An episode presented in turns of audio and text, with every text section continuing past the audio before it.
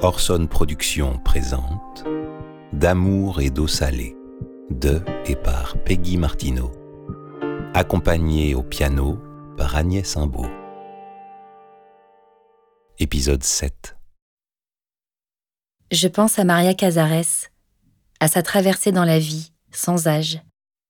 Elle a écrit qu'elle n'avait pas peur de mourir si elle se donnait de s'apprendre à vivre comme étant son propre matériau brut, jusqu'au bout de ses contours. Elle a tant survécu à Camus qui, dans sa dernière lettre, lui dit À mardi, je ris en écrivant ces mots, tant je suis heureux de te retrouver. Ce matin, à la gare Montparnasse, Adèle a demandé si j'étais là. Son père était en visio et moi, hors champ, un écouteur dans les oreilles pour l'entendre. J'étais si heureuse de lui montrer que j'étais là, que je pouvais surgir du chapeau, magiquement, lorsqu'elle en avait envie, je lui ai montré le livre que j'avais acheté pour elle au relais de la gare en lui disant J'ai pensé à toi, mon chat. Philippe articule, tout doux, silencieusement Tu t'emballes. En pensant à la maman, elle aussi hors champ, qui entend tout. On ne se voit pas, mais on s'entend. On doit s'entendre. Je ne savais pas que le premier ersatz d'un bébé dans le ventre maternel était l'oreille. On parle de mémoire auditive fétale est-ce que cette perte d'oreille dans mon ventre, ce cœur qui bat la chamade, capte déjà le silence du hors-champ de ma position de belle-mère?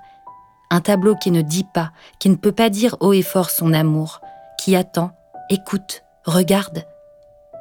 Un tableau qui attend d'être considéré, observé, accepté pour exister, jusqu'à la prochaine visite, dont je cherche tantôt à me rapprocher, tantôt à m'éloigner. Est-ce que toi, qui pousses dans mon ventre, tu captes et reçois les mots qui retournent à l'intérieur, faute de pouvoir être prononcés? Es-tu le réceptacle de cet amour qui se balance d'un pied à l'autre, cherche sa cadence et son rythme, doit assumer de créer une autre partition, ne surtout pas continuer à inventer une mélodie qui n'a pas été écrite pour moi? À l'endroit du trio, je disparais.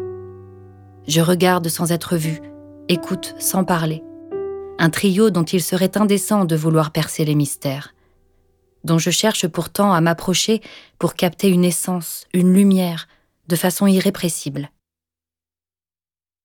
Il existe un texte qui parle de la dévotion des papillons pour la lumière, cette tentation mortifère, cet attrait pour la beauté, à s'approcher de la source, à embrasser ce qui révèle et anéantit à la fois.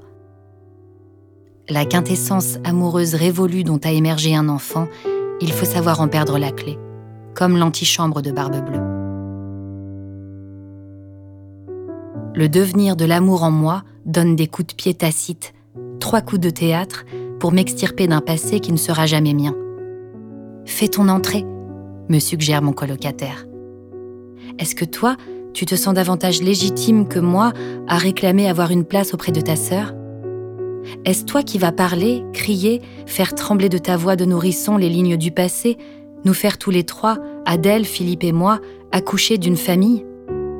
Est-ce par toi que je vais entrer dans mon histoire familiale? Et Adèle, quel regard aura-t-elle sur moi? Vais-je devenir la maman d'un autre La maman de cette maison-là Une maman possible?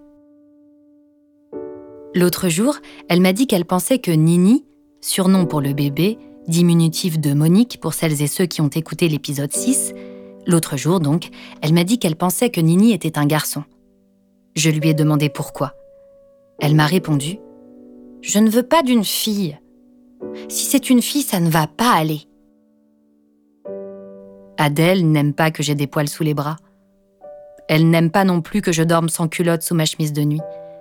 Elle a déjà son idée sur ce qu'est une fille, sur ce que doit être une fille. Sur la plage, on doit mettre un maillot de bain, même à 4 ans. Quand j'étais enfant, j'étais à poil dès que j'en avais le loisir. J'ai passé ainsi un été nu dans une roulotte, vacances de gypsy avec mes parents qui écoutaient les Beatles, toute nue sur la plage en Corse, des étés entiers de sable dans l'arrêt des fesses. Un été, je devais avoir 11 ans plus ou moins, j'étais à la piscine, nue, le maître nageur avait projeté son ombre sur ma frêle silhouette prépubère et m'avait asséné, du haut de son autorité bronzée, Maintenant, il faudra mettre un maillot de bain. instantanément, mon corps s'était mis à exister d'une toute autre manière. J'étais passée d'enfant à fille. Et ça voulait dire Cache-toi, tu déranges. Protège-toi de nous, nous sommes des garçons, et on pourrait te faire du mal. Et aussi, on est du côté de ce qui doit être fait, de la justesse. Le corps d'un enfant devient sexuel par le regard des hommes. En 1949, Simone de Beauvoir répond à une interview. Ce n'est pas de ma faute si, particulièrement en France, à chaque fois qu'on parle des femmes, on pense sexe. Comment faire pour devenir l'intime de son corps, son BFF Comment faire pour qu'entre un corps et soi-même, il y ait de l'humour, de la joie, de la jubilation? J'ai appris à 38 ans à me cacher du regard d'Adèle. Mes seins, mon sexe, c'est dérangeant. Pas pour elle en premier lieu, mais l'idée de cette intimité visuelle est insupportable pour sa mère. J'apprends à me doucher en culotte avec elle, à faire attention. J'apprends que mon corps est impudique. Cet été, nous étions au plan d'eau lorsqu'un petit garçon de deux ans environ, tout nu, s'est mis à faire pipi. Ses parents, ses grands-parents, les adultes se sont mis à l'applaudir. Pourquoi est-ce que si Adèle avait fait la même chose, personne n'aurait pensé à l'applaudir? Où le corps dissimule-t-il sa honte? Et pourquoi? Comment faire? Comment dire pour aider ma belle-fille, premier enfant que j'aime autant, à déjouer le drame féminin? Qu'est-ce qui continue de résister à l'émancipation? Parfois, j'ai l'intuition que ce sera à moi de transmettre à Adèle ce est exhaustif de la nécessaire incarnation d'être une fille. Olympe de Gouges, aide-moi dans cette mission.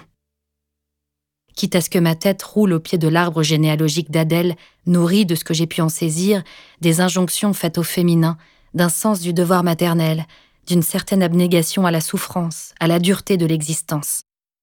Peut-être qu'elle n'en voudra pas de ce kit, trop coloré, trop bruyant. Je serai la branche multicolore, visible, qui revendique sa vulnérabilité autant que sa puissance, sur laquelle tu seras mon petit singe de feu, invité si tu le souhaites à venir danser. Et peut-être t'aiderai-je à bâtir un monde qui te ressemble, et que cet arbre, d'où tu es issu, tu voudras le mettre cul par-dessus tête, pour qu'ainsi tu décides toi-même de ton histoire, et qu'à la force de tes choix, tu emplantes la cime dans la terre que tu t'es promise et fasses ainsi advenir les racines du ciel.